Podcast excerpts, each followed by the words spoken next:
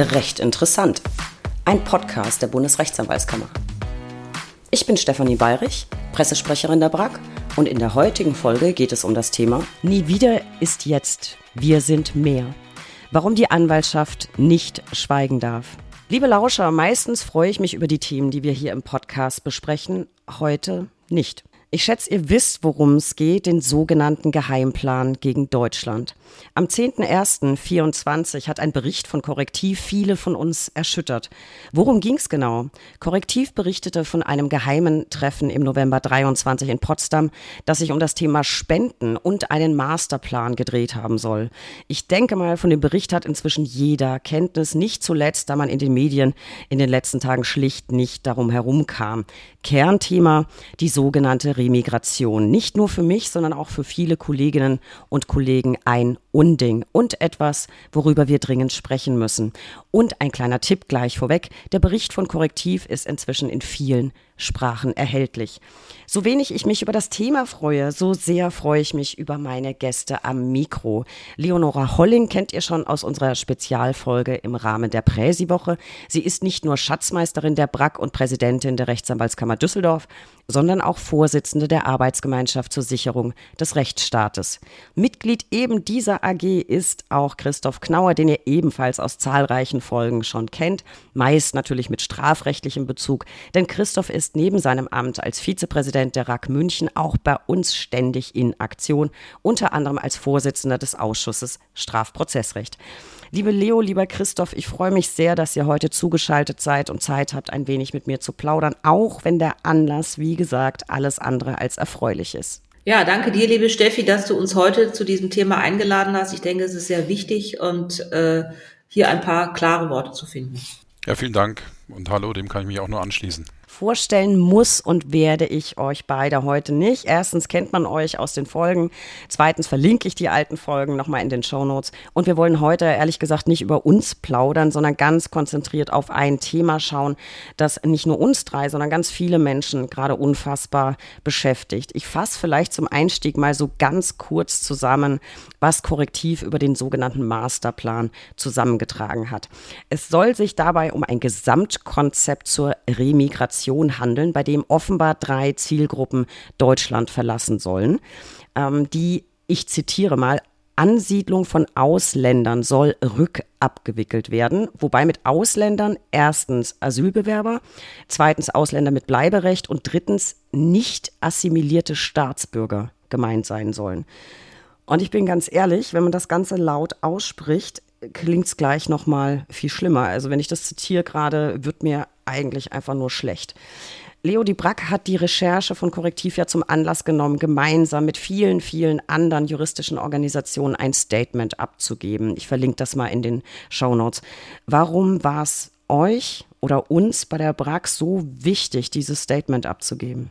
Also für uns von Seiten der BRAC war es vollkommen klar, dass wir uns hierzu äußern müssen. Das ist etwas, äh, was nicht nur alle angeht, äh, sondern wir sehen das als einen Angriff auf das Grundgesetz. Und äh, das betrifft natürlich die Anwaltschaft unmittelbar. Wir sind ein Organ der Rechtspflege. Wir setzen durch, dass Bürgerinnen und Bürger in Deutschland ihr Recht bekommen. Und wenn das offensichtlich abgeschnitten werden soll, müssen wir uns als Anwaltschaft unbedingt zu Wort melden. Zudem gibt es ja auch unzählige Kolleginnen und Kollegen, die ja von diesen Remigrationsfantasien auch betroffen wären. Und äh, auch da müssen wir uns äh, für die Kollegenschaft einsetzen und sagen, so geht es nicht, ganz zu schweigen von den Mitarbeitenden in den Kanzleien. Auch da haben wir sehr, sehr viele, die einen Remigrationshintergrund haben. Und da muss ich ganz ehrlich sagen, das geht einfach nicht. Das betrifft uns direkt. Das geht um die Institution Anwaltschaft. Es geht aber auch äh, um die Frage, ob sich ein Organ der Rechtspflege eben auch schützend vor das Grundgesetz stellt. Und deswegen haben wir das gemacht. Ja, mich muss man da nicht überzeugen. Ich glaube, beides trifft definitiv zu. Es ist ein Angriff auf den Rechtsstaat und es ist ein Angriff auf wirklich viele Kolleginnen und äh, Kollegen. Ich habe auch sehr schnell Beiträge dazu veröffentlicht, wie ich persönlich zu dem Thema stehe. Und ich habe mich riesig gefreut, dass sich die BRAC und auch weitere Organisationen ähm, entschieden haben, so ein klares Zeichen zu setzen. Christoph, diese PE stammt ausnahmsweise ja mal nicht aus der AG Rechtsstaat, sondern direkt vom Präsidium. Mich würde aber deine Sicht als AG-Mitglied interessieren. Glaubst du, es brauchte dieses Statement? Ja, unbedingt. Es war ein starkes Statement nötig. Man muss sehen, was da in diesem Gespräch gefordert wurde und was erkennbar offensichtlich Grundkonsens unter den rechtsradikalen Teilen in dieser Partei ist. Man muss ja auch bedenken, es waren nicht nur AfD-Mitglieder anwesend, sondern auch solche der Werteunion. Das heißt, äh, ich fürchte, dass diese Art von Haltung auch etwas weiter in die Mitte schwappt. Und wir haben als Anwältinnen und Anwälte geschworen, die verfassungsmäßige Ordnung zu wahren. Und das ist ein Angriff auf die verfassungsmäßige Ordnung ähm, unseres Staates. Und ich glaube, da braucht es auch von Institutionen wie der Bundesrechtsanwaltskammer ein absolut deutliches Statement. Ganz nebenbei, wenn man sich einliest, ich teile deine Übelkeit, die auch mich überfallen hat bei der Lektüre, ist ja das Thema Remigration noch nicht genug. Es ist ganz erkennbar, dass dort weitere Angriffe auf den Rechtsstaat gedacht sind, Beeinflussung des Bundesverfassungsgerichts, Beeinflussung der öffentlichen Meinung. All das sind Systeme, die wir kennen, ja, die sich jetzt nahezu äh, 100-jährig demnächst äh, äh, jähren. Ähm, und da müssen wir als Anwaltschaft aufstehen und die Frage ist einfach, wenn nicht jetzt, wann dann? Ja, das, das sehe ich genauso. Und vor allem auch dieser, dieser Begriff Remigration, den finde ich ja schon wirklich furchtbar, muss man einfach so sagen. Und ich glaube, dass vielen noch gar nicht bewusst war, was Migrationshintergrund in diesem Zusammenhang bedeutet, wer alles erfasst wäre und wie viele Kolleginnen und Kollegen davon betroffen wären. Ähm, es gibt nämlich ja eine Definition zum Thema Migrationshintergrund, findet man beim Statistischen Bundesamt. Und Migrationshintergrund hat jeder, wenn er selbst oder mindestens ein Elternteil nicht mit deutscher Staatsangehörigkeit geboren wurde. Und das sind laut Statistischem Bundesamt mal eben fast 24 Millionen Menschen. Also 24 von 83 Millionen Menschen. Und ich glaube, diese, dieses Ausmaß ist vielen noch gar nicht bewusst und das muss man sich mal reinziehen. Wenn man sich vorstellt, deine Eltern haben alles auf eine Karte gesetzt. Für eine sichere Zukunft sind sie nach Deutschland gezogen. Du wurdest selbst hier geboren, bist hier zur Schule gegangen, hast deine Ausbildung gemacht, hast hier vielleicht studiert, eine Familie gegründet, hast keinen Bezug zum Herkunftsland deiner Eltern und bist dann betroffen. Und ganz ehrlich, mir jagt das einen Schauer nach dem anderen über den Rücken. Ich finde auch, dazu kann man nicht schweigen. Und dieses kleine Szenario habe ich mir übrigens nicht ausgedacht, sondern das habe ich genau so gelesen von Kolleginnen und Kollegen auf Plattformen ähm, aus der Anwaltsbubble. Und das Kolleginnen und Kollegen, die hier geboren sind, hier zugelassen sind, hier anwaltlich tätig sind, jetzt Angst haben, wirklich Angst, das haben sie auch so beschrieben, hat mich unfassbar betroffen gemacht. Und es sind ja nicht nur Anwälte, gegen die sich die Pläne richten, aber eben auch, sondern sehr viele Menschen fühlen sich gerade bedroht. Ähm, Leo, das zeigt ja letztlich auch die Tatsache, dass die BRAC das Statement gar nicht alleine abgegeben hat. Das haben sich ja viele angeschlossen, habe ich eben schon erwähnt. Wer waren da noch so alles dabei? Ja, wir waren also wirklich begeistert, wie viele sich dem Aufruf angeschlossen haben. Ich habe das nochmal nachgucken müssen, weil ich natürlich auch nicht alle auswendig äh, weiß, die dabei waren. Es sind so viele gewesen. Also ich will mal von, an, von Anfang an sagen, Deutscher Anwaltverein, Deutscher Juristinnenbund, der Deutsche Richterbund hat sich angeschlossen, die neue Richtervereinigung, republikanische Anwältinnen und äh, der Anwaltverein, die Vereinigung Berliner StrafverteidigerInnen, äh, gerade die Strafverteidiger, denke ich mal, sehen das Problem auch insbesondere. Und aber auch noch weitere Organisationen, von denen wir eigentlich gar nicht erwartet hätten, dass sie da auch äh, sehr schnell äh, unser Statement aufgreifen, zum Beispiel die Hamburger Arbeitsgemeinschaft, auch wieder Strafverteidigerinnen und Strafverteidiger, auch der Bundesverband rechtswissenschaftlicher Fachschaften, also die Studierenden haben sich angeschlossen, der Bundesverband der Unternehmensjuristen, der Deutsche Strafverteidiger e.V. und das Bündnis zur Reform der juristischen Ausbildung, also eine breite äh, Front nicht nur der Rechtsanwältinnen und Rechtsanwälte, sondern auch der Richterinnen und Richter und des juristischen Nachwuchs. Und das finde ich ganz besonders wichtig, dass wir also hier auch äh, sozusagen die Jungen mit im Boot haben und das nicht nur eine Sache ist, die sie jetzt mal den Älteren überlassen. Ja, ich habe mich über, über jede Organisation gefreut, die noch mitgemacht hat. Aber ganz liebe Grüße natürlich besonders an der Stelle an die Bundesfachschaft und an Jureform. Äh, ich bin ehrlich, da habe ich mich ganz besonders drüber gefreut, dass sie dann auch sich noch angeschlossen haben und auch äh, viel dazu veröffentlicht haben. Wie waren denn so die Reaktionen zu dem Statement, die bei euch angekommen sind? Christoph, du vielleicht zuerst. Hast du Feedback bekommen? Ja, ich habe äh, aus dem Kreis der Münchner Kolleginnen und Kollegen äh, positives Feedback bekommen, sofort. Auch die Münchner Kammer äh, hat es natürlich positiv gesehen. Äh, das ist klar. Ich habe die Diskussion natürlich auch auf LinkedIn sehr genau beobachtet und will an dieser Stelle auch mal neben der Freude darüber, dass es so gut ankam und sich so viele angeschlossen haben, auch mal sagen, dass mich aber erschüttert hat, dass einige Legal Influencer geschwiegen haben zu dem Thema. Und ich meine, das ist jetzt nicht der Moment, dass jemand, der eine Stimme hat, schweigt. Es sei denn, es wäre der kaum denkbare Fall, dass äh, diese Gedanken dort auf positivem äh, Boden stoßen würden oder auf fruchtbaren was wir uns nicht wünschen.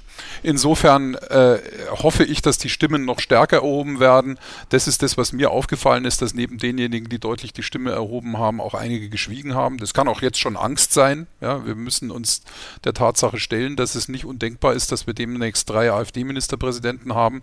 Und da mögen manche auch schon in die Angst verfallen. Aber das bedeutet aus meiner Sicht nicht, dass man still sein soll. Man muss laut bleiben.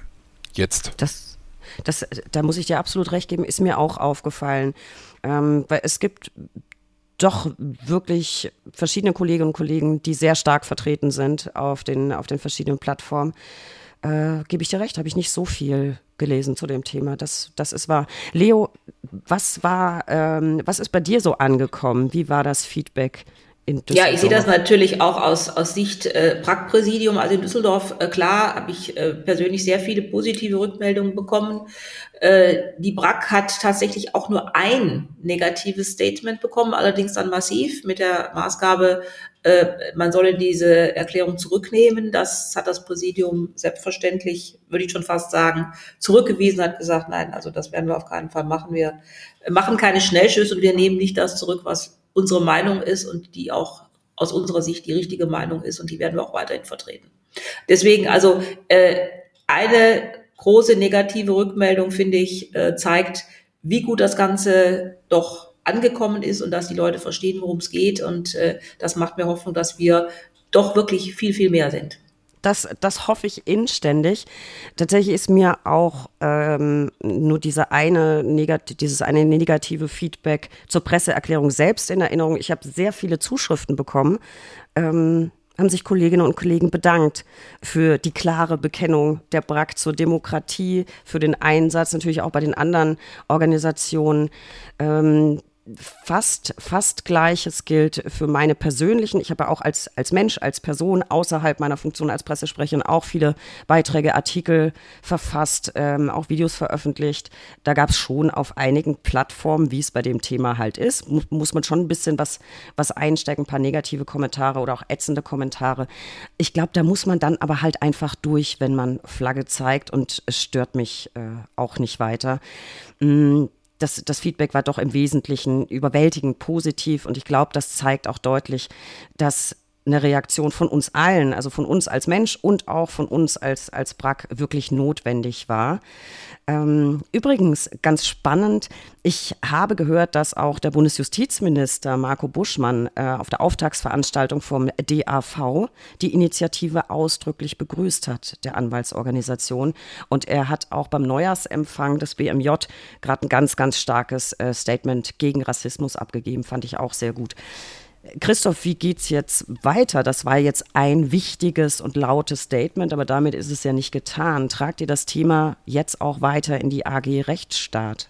Ich will meiner neuen Vorsitzenden da nicht vorgreifen, die gibt die Agenda vor, aber ich gehe mal, ich gehe mal davon aus, dass wir das tun werden, denn das ist die Aufgabe. Die AG Rechtsstaat hat sich zur Aufgabe gesetzt, allen Gefahren äh, rechtsstaatlicher Art und man muss ganz offen sagen, diejenigen, mit denen wir uns bisher beschäftigt, äh, beschäftigen mussten, waren äh, dagegen von geringer äh, Gefahr für den Rechtsstaat, wenn wir hingucken, was da jetzt auf uns zukommt. All die Überlegungen, wir kommen da sicher gleich noch drauf zurück, die da gemacht werden, sind ja solche, die den Rechtsstaat in den Grundfesten gefährden und man kann die Grundgesetzartikel gar nicht alle zitieren, gegen die diese Ideen verstoßen, dann wäre die Sendezeit schon vorbei ähm, oder die, die, unsere, unsere Podcast-Zeit. Also ich äh, bin sicher, dass wir uns in der AG Rechtsstaat damit beschäftigen müssen und uns auch die Frage stellen müssen, wie sich die Demokratie und der Rechtsstaat ein Stück weit wehrhafter aufstellen kann. Wir haben ja natürlich auch eine verfassungsrechtliche Vorsicht bei der Frage, wie man mit solchen Bewegungen umgeht und äh, sind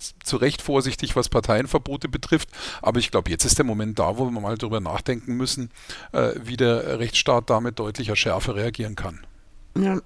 Leo, ihr werdet es ja wahrscheinlich auch im, im Präsidium zusätzlich zur AG Rechtsstaat äh, weiter begleiten. Ähm, wie habt ihr vor, an dem Thema dran zu bleiben? Ja, also um das sozusagen zurückzuspielen, äh, was gerade gesagt worden ist als Vorsitzende, natürlich bleiben wir da bei der AG Rechtsstaat dran. Das ist das Thema. Also äh, AG Rechtsstaat äh, war, glaube ich, noch nie so wichtig wie im Moment, äh, wo wir uns mit diesen Dingen beschäftigen müssen. Wir haben Beispiele, äh, wie es in Polen äh, sehr schnell äh, bei der letzten Regierung mit dem Rechtsstaat bergab gegen. Das kann ganz schnell gehen. Das heißt, da muss jeder sehr, sehr sensibel sein. Das fing in Polen damit an, dass man die Richtergehälter veröffentlicht hat und die Richter äh, denunziert hat und dann gesagt hat, ach, und im Übrigen schicken wir euch alle mal vorzeitig in Ruhestand, äh, vor allem diejenigen, die man eben nicht haben wollte und hat die dann durch entsprechende Systeme äh, treue Richter ersetzt. Und das ist etwas, das darf in Deutschland nicht passieren. Und deswegen auch, wenn der Professor Knauer eben davon gesprochen hat, ähm, wir äh, sehen Wahlen entgegen, da muss man natürlich auch befürchten, dass solche Regierungen dann auch entsprechende Richter einsetzen. Also das geht uns alle an. Und äh, deswegen werden wir natürlich auch im Präsidium der BRAC das als Top-Thema weiterverfolgen. Das ist aus meiner Sicht ganz, ganz wichtig, denn äh, ohne einen funktionierenden Rechtsstaat gibt es keine funktionierende Anwaltschaft. Ja. Polen war ein äh, schönes und auch schreckliches Beispiel. Ähm, das habe ich auch die ganze Zeit irgendwie im Hinterkopf und, und Schlimmeres, ehrlich gesagt. Ähm, vielleicht kommen wir noch mal ein bisschen zurück auf die Recherche. Ich glaube, der Plan, der dort beschrieben ist, ist an sich ja schon menschenverachtend genug. Deswegen spreche ich persönlich auch gar nicht so gern von Remigration. Das klingt so fast verharmlosend technisch nach Vorgang. Ich benenne es, wie es ist. Ich spreche von Deportation. Also das ist ja das, worum es ähm, geht. Korrektiv hat berichtet, dass auf diesem Treffen thematisiert worden sei, dass man auf Betroffene einen hohen Anpassungsdruck ausüben müsse, zum Beispiel über sogenannte maßgeschneiderte Gesetze. Es soll auch die Rede davon gewesen sein, dass man ausländische Restaurants unter Druck setzen soll ähm, oder müsse, dass sich das Straßenbild wieder ändern müsse. Ja, das mir verschlägt das regelmäßig wirklich die Sprache, wenn man das laut vorliest. Ähm, ähm, Christoph, wie hast du persönlich diese Auszüge aus dem Bericht verstanden? Es wird ja immer wieder der Begriff maßgeschneiderte Gesetze ähm, verwendet. Also Gesetze schaffen, die gegen das Grundgesetz verstoßen. Das ist doch das, worum es geht. Ist das dann nicht auch wieder ein weiteres und eigenes Thema für die AG Rechtsstaat? Ich meine, das gehört ja zu unseren Aufgaben, Stellungnahmen zu Gesetzgebungsvorhaben abzugeben. Also Antwort ja, das ist sicher eine Aufgabe. Man muss sich einfach vergegenwärtigen, was das eigentlich ist. Und es geht über diese Remigrationsidee weit hinaus. Für meine Begriffe ist es der Plan für eine systematische Machtergreifung außerhalb äh, den Grundfesten unserer Verfassung ähm, und unseres demokratischen Rechtsstaates. Und dafür ist mir die Empörung auch offen gesagt noch nicht groß genug. Und wir müssen uns natürlich dann analytisch äh, in der AG Rechtsstaat rückbesinnen auf die Sache neben jeder Empörung einmal deutlich machen, warum das verfassungsrechtlich ausgeschlossen ist, dass solche maßgeschneiderten Gesetze äh, gebaut werden. Ähm, äh, neben der Menschenwürde gibt es ja noch zahlreiche andere Artikel, gegen die, das, äh, gegen die diese Idee verstößt. Aber diese flankierenden Maßnahmen, die, die, die sich da überlegt worden sind, zeigen, dass man sich dessen wohl bewusst ist. Und dafür muss die AG Rechtsstaaten sicher auch nochmal mit einem längeren Papier äh, die Stimme erheben, weil wir auch ganz sachlich deutlich machen müssen, inwieweit das unserem Grundgesetz entgegensteht. Und das tut es natürlich massiv. Ja, das, äh, das ähm, sehe seh ich ganz, ganz genauso. Auch an der Stelle vielleicht ein kleiner Hinweis an euch Lauscher da draußen. Ähm, das Schönste an dieser Folge, ihr könnt es leider nicht sehen, Leo hat ihren, ihre Hündin heute dabei und vielleicht hört ihr die ab und zu ein bisschen grunzen oder schnarchen. Ein ganz zauberhafter Hund. Das ist mein Highlight heute ähm, in dieser Folge. Äh, zurück zum Thema was ich noch gelesen habe in dem Bericht, es soll auf dem Treffen auch die Rede von einem Musterstaat gewesen sein in Nordafrika, in dem man bis zu zwei Millionen Menschen unterbringen könnte. und wo auch all diejenigen hinkommen könnten, die sich für Geflüchtete einsetzen. Ich habe mich da gefragt, a, wohin mit den restlichen 22 Millionen, die ja laut Statistischem Bundesamt betroffen wären.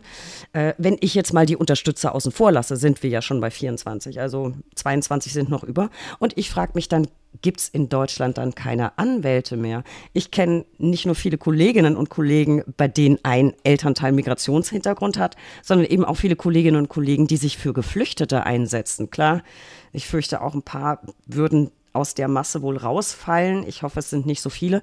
Aber mal ganz hypothetisch bis zum Ende gedacht, Leo, das würde doch irre viele Anwältinnen und Anwälte und Menschen betreffen, Geflüchtete unterstützen. Da müsste letztlich die BRAC ja auch raus. Sehen wir uns dann irgendwo in anderen Gefilden. Ja, wenn man das zu Ende denkt, logisch, dann wäre das in der Tat so, aber man bräuchte auch, glaube ich, in so einem angedachten äh, Staat äh, auch keine Anwälte, weil Anwälte vertreten ja Rechte und wenn es keine Rechte gibt, gibt es auch für Anwälte nichts zu vertreten. Also so sehe ich das. Also ich glaube, da äh, ist dann auch die BRAC und sonstige Institutionen völlig überflüssig. Und äh, das muss man natürlich auch einmal sehen. Das wollte man den Leuten mal vor Augen halten, ja, dass sie dann keine Rechte haben. Ich meine, ganze Menge der Deutschen haben das ganz viele Jahrzehnte lang in unserem DDR-Staat erlebt, was es bedeutet, wenn man keine Rechte hat. Und äh, ich weiß nicht, ob da tatsächlich jemand wieder in dieses Stadium zurück möchte.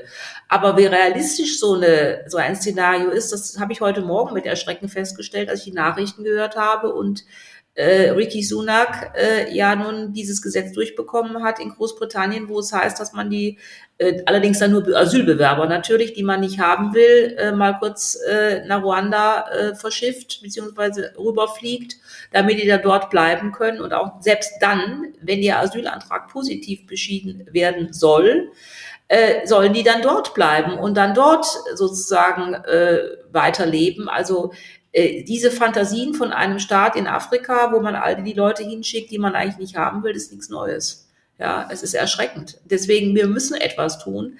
Äh, wenn wir uns das so gefallen lassen, dann ist in der Tat äh, für alle diejenigen, die sich für Recht und Gesetz einsetzen, kein Platz mehr in Deutschland. Das hatten wir schon mal. Das hatten wir schon mal. Und tatsächlich, alle Organe der Rechtspflege werden dann abgeschrieben und überflüssig. Da hast du vollkommen recht. Es gab noch zwei Punkte, die thematisiert worden sein sollen, und zwar ethnische Wahlen einerseits und Schwächung der Demokratie andererseits. Christoph, du hast das eben schon ein bisschen angeteasert will heißen, es soll tatsächlich diskutiert worden sein, wie man Wahlen anzweifeln kann. Gegebenenfalls sogar mit bereitgestellten Musterschreiben, die dann jeder verwenden kann, um Wahlen anzuzweifeln. Und du hast es schon erwähnt, Christoph, ähm, wie man am besten das Bundesverfassungsgericht diskreditieren und auch öffentliche Medien bekämpfen könnte.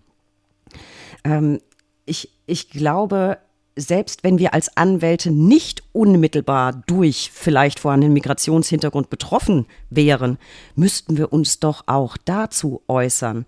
Ich meine, es geht hier darum, das Bundesverfassungsgericht zu diskreditieren, die Pressefreiheit anzugreifen, das Wahlrecht anzugreifen. Christoph, was machen wir da? Also man muss so, so tief kann man gar nicht atmen, bevor man die Antwort gibt, um äh, mit niedrigem Blutdruck antworten zu können.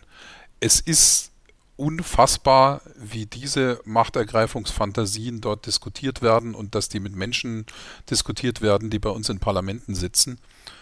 Das ist schlicht unvorstellbar. Ich glaube, man muss hier abschichten, welche Subtilitäten da alle drin sind. Es ist natürlich völlig klar, dass all das, was da angegriffen werden soll, in unserem Grundgesetz verfassungsrechtlich verbirgt ist. Pressefreiheit, Wahlrecht, das Bundesverfassungsgericht als die Institution, die die Verfassung schützen soll, ist klar, dass die die angreifen wollen. Aber man muss sich mal die Subtilität dieser Überlegung zu den, zu den Musterschreiben überlegen, mit denen das Bundesverfassungsgericht angegriffen werden soll. Da wird nämlich geschrieben, unsere jungen türkischen Wähler ist gleich mit Migrationshintergrund, die verstehen es nicht ausreichend, denen laden wir Muster, denen stellen wir Musterschreiben zur Verfügung. Die AfD weiß also, dass sie dafür sorgt, dass sie aus Unwissenheit oder warum auch immer auch von solchen Menschen mit Migrationshintergrund gewählt wird, die sie selber weghaben wollen. Und da erinnere mich, ich mich an den Spruch meines Großvaters aus dem Nationalsozialismus, der den Satz immer wieder wiederholt hat, äh, die dümmsten Kälber wählen sich ihre Schlechter selber.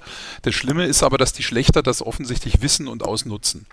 Das hat mich an dieser Passage besonders erschüttert, dass man ganz bewusst damit spielt, und das ist das zweite Thema, das mir auch noch aufgefallen ist, neben diesem Angriff auf die verfassungsrechtlichen Grundfesten, von denen man sich ja eigentlich wundern muss, dass man sie überhaupt diskutieren muss, äh, dass man die Idee hat, das Ganze zu begleiten durch eine Influencer-Agentur, mit der man insbesondere versuchen will, junge Menschen die eben nicht so hohen politischen Bildungsgrad hat, auf die Seite der AfD zu holen. Das gelingt ja übrigens schon. Wenn Sie im Umfeld sprechen mit den Mitarbeitenden, ähm, äh, dann gibt es oft welche, die sagen, ja, es reicht jetzt und jetzt muss man mal AfD wählen. Und diese, und diese Haltung wird da bewusst ausgenützt, um staatsumstürzende Pläne zu schmieden. Punkt. Man ist immer noch ganz fassungslos, solche Sätze sagen zu müssen. Oder das geht mir die ganze Zeit so. Ich sitze hier und habe die ganze Zeit Gänsehaut und keine von der guten Sorte.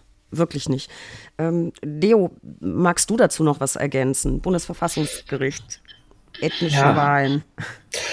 Es ist, ich sage jetzt mal so, wenn man sich mal das Grundgesetz anguckt, wir haben Artikel 3, alle Menschen äh, sind gleich und 16 und Artikel 21, äh, so jetzt für die Juristen unter uns, äh, das kann man nicht einfach äh, ad acta legen und sagen, das interessiert uns nicht mehr. Und ich finde es so erschreckend, äh, dass wir hier tatsächlich äh, ernsthaft, gerade auch was Herr Professor Knauer gesagt hat, mit den äh, wir diskutieren darüber, dass junge Leute bewusst zur AfD gebracht werden sollen, so als Protestwähler, sage ich jetzt mal, äh, und die eigentlich gar nicht wissen, was sie wählen. Ob das jetzt Leute sind, die es nicht verstehen oder intellektuelles nicht begreifen können oder ähnliches. Äh, deswegen ist es ja aus meiner Sicht auch jetzt so wichtig, dass man, wo diese Erkenntnisse über Korrektiv gekommen sind, sagt, das sind keine leeren Hülsen, das ist auch nicht Protest, was man da tut, wenn man wählt, sondern das sind deren Inhalte. Es gab ja immer schon mal so ein bisschen Überlegungen, was hat denn die AfD vielleicht im Sinn? Aber das hat man nicht so richtig ernst genommen, hat gesagt, na ja, also das, ne, wir haben vielleicht irgendwie komischen Meinungen oder ähnliches. Aber wir sehen ja jetzt, das sind keine komischen Meinungen, das sind konkrete Umsturzfantasien, die ähnlich wie es in den USA ja auch versucht worden ist, mit den Mitteln der modernen äh, Massenkommunikation über Influencer, über das Internet, über Mailgruppen und ähnliches, über Bots, Leute dazu zu bringen, sie zu wählen, egal was sie sagen. Und da muss das ganze Volk aufstehen. Und da meine ich auch, da müssen diejenigen, die intellektuell an der Spitze stehen, vorangehen und sich dazu bekennen, das wollen wir nicht. Ja, ich glaube, das ist ein großes Problem. Es werden einfach sehr viel soziale Medien konsumiert. Es wird viel auf YouTube geguckt, es wird viel auf Threads, auf Instagram äh, gepostet. Ähm, viele Kollegen und Kolleginnen und ich versuchen das ja auch und zwar im richtigen Sinne. Mir hat aber gerade ein ganz, ganz lieber Kollege aus Hamburg gesagt, ähm, er hat manchmal das Gefühl, dass zumindest auf sozialen Medien der Kampf schon verloren ist, weil so große Teams ähm, aus dem rechten und rechtex rechtsextremen Bereich wirklich den ganzen Tag damit beschäftigt sind, da Propaganda und ähnliches zu posten. Ich versuche das auch gelegentlich so ein bisschen zu verfolgen, damit man up-to-date ist. Ähm, es sind Unsäglichkeiten, ähm, die einfach frei im Internet wirklich verbreitet sind. Ich bin regelmäßig schockiert. Aber das scheint ja nicht nur uns drei massiv zu bewegen, sondern viele, viele Menschen. Ich habe gelesen, dass es allein am letzten Samstag 36 Demos gab. Ich glaube, am Sonntag nochmal 21.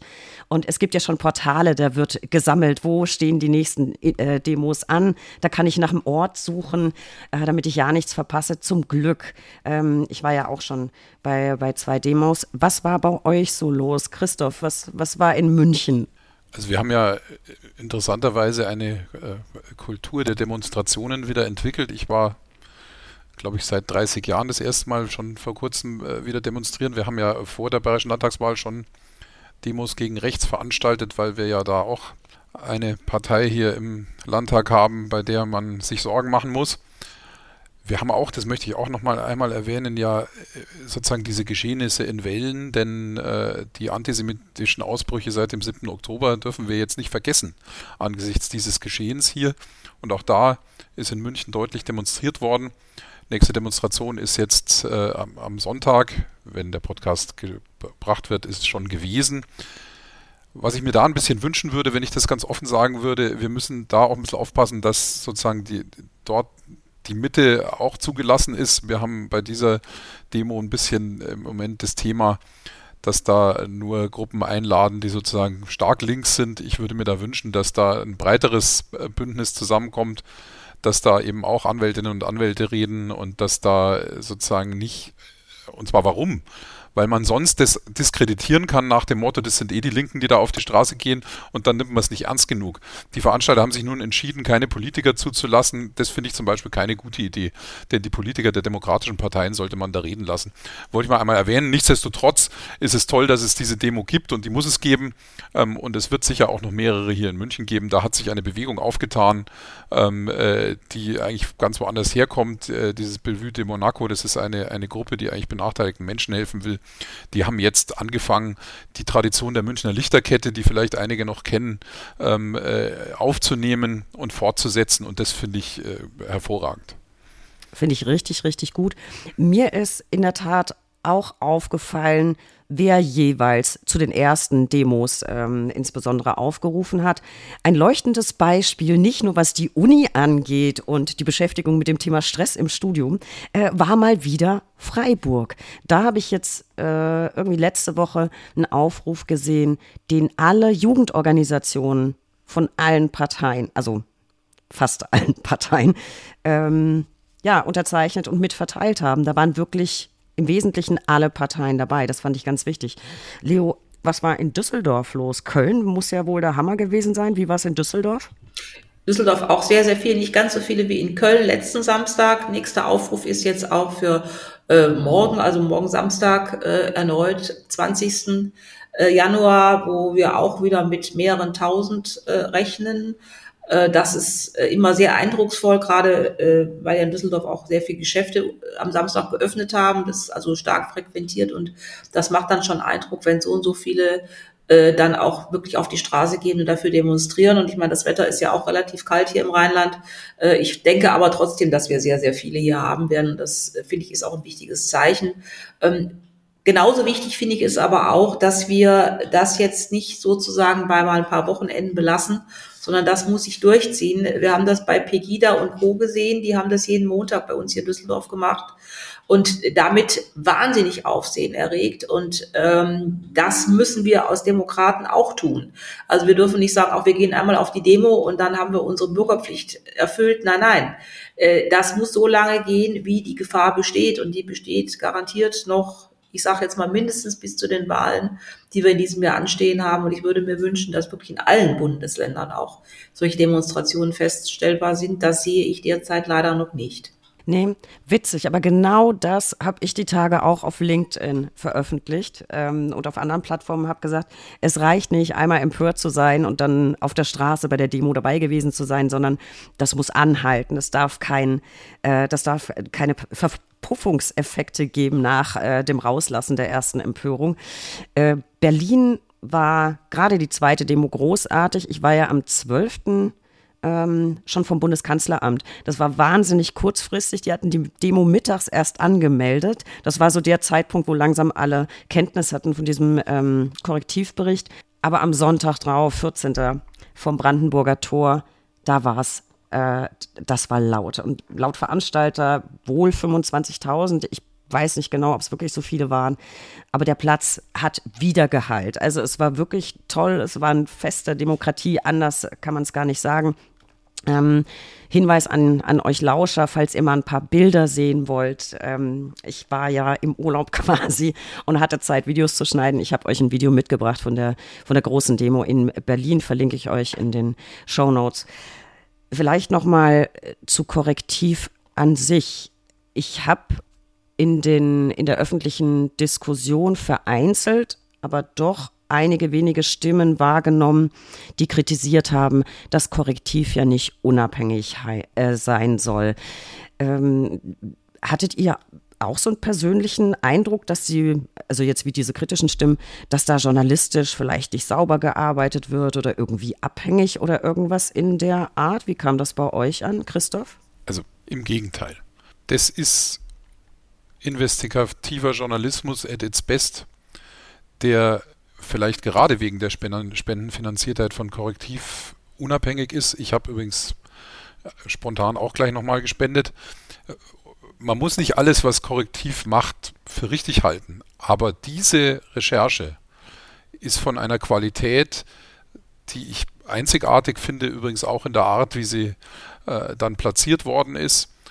Und dass sie unabhängig nicht nur ist, sondern auch richtig zeigt ja, dass die durchaus äh, presserechtlich aufmunitionierten Betroffenen es nicht geschafft haben, irgendetwas von diesen Berichten eingeschränkt zu bekommen. Und wir wissen alle, das ist ja im Übrigen auch mein täglich Geschäft im Strafrecht, dass es durchaus oft gelingt, unwahre Tatsachenbehauptungen da wegzukriegen.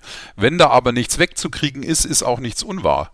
Und daraus folgt für mich, dass das eine glänzend gemachte Recherche ist, wenn man sich das in Ruhe anguckt und auch nochmal die O-Töne äh, hört, die jetzt im Berliner Ensemble äh, gelesen worden sind, dann ist aus meiner Sicht auch klar, dem kann man nicht mehr Fake News unterstellen.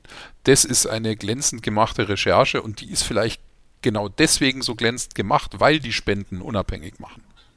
Aber das ist ja auch gerade so typisch, wenn man sich nämlich inhaltlich im Grunde nichts heraussuchen kann, was falsch ist, dann geht man eben, dass man sagt, die Reputation ist nicht in Ordnung. Äh, das, aber was ist das überhaupt für eine Organisation und was ist das für ein Medienhaus? Ja, das ist ein Medienhaus, da muss man mal sagen, das hat unzählige Preise erhalten und ist immer wieder in der Vergangenheit für seine Arbeit ausgezeichnet worden.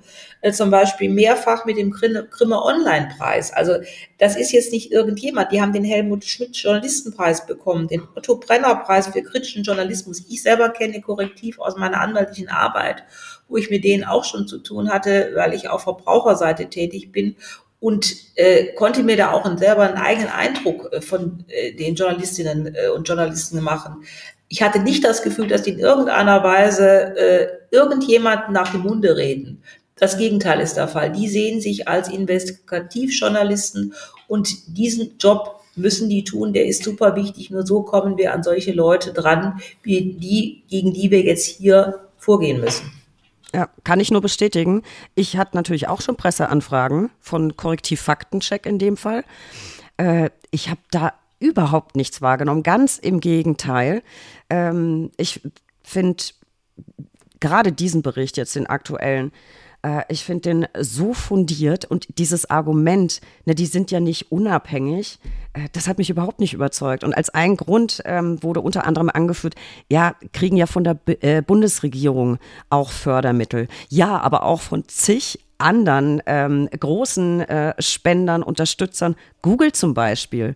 Also was sollte denn Google davon haben? Und ich, man nimmt doch auch nicht wahr, dass die Berichterstattung in die eine oder andere Richtung beeinflusst wurde. Also ganz im Gegenteil. Übrigens, was ich ganz großartig finde, ähm, die Transparenz bei Korrektiv. Also man kann sich auf der Homepage genau angucken, äh, von welchen Institutionen oder von welchen Unternehmen Geld äh, gespendet wurde. Und weil Christoph, weil du das sagst, ähm, welchen, welchen Sticker hast du dir ausgesucht nach der Spende?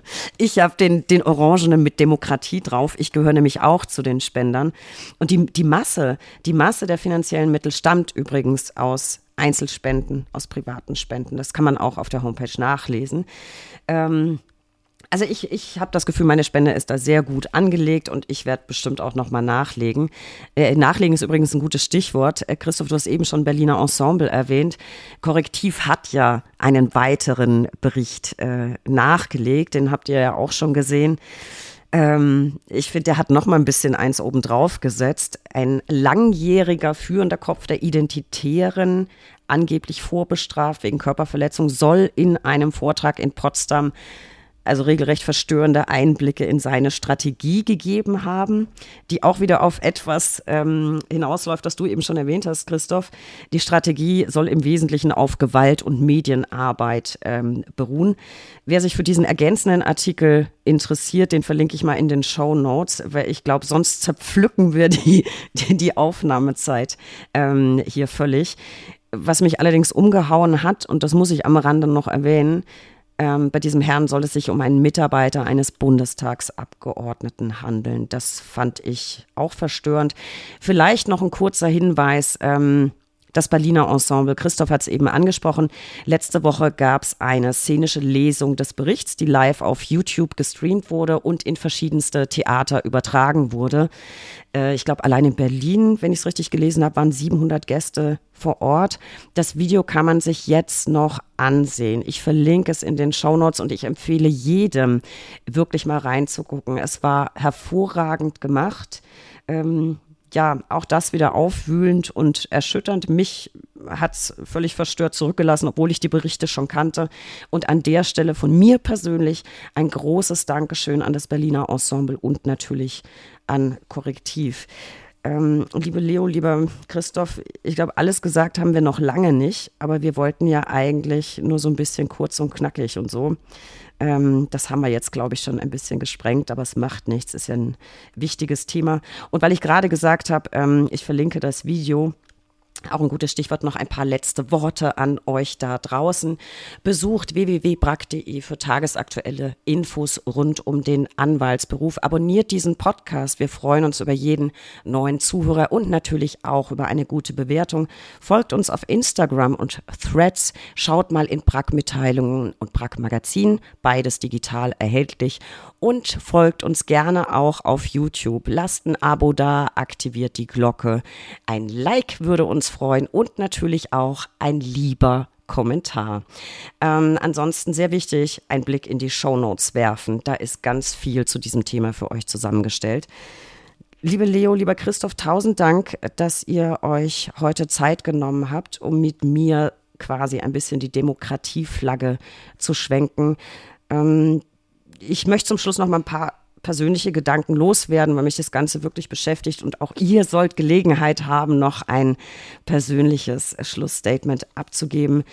Liebe Lauscher, ich bitte euch inständig, seid laut, schaut nicht einfach zu. Ich finde, Schweigen und Wegsehen ist wie Mitmachen, nur eben leiser.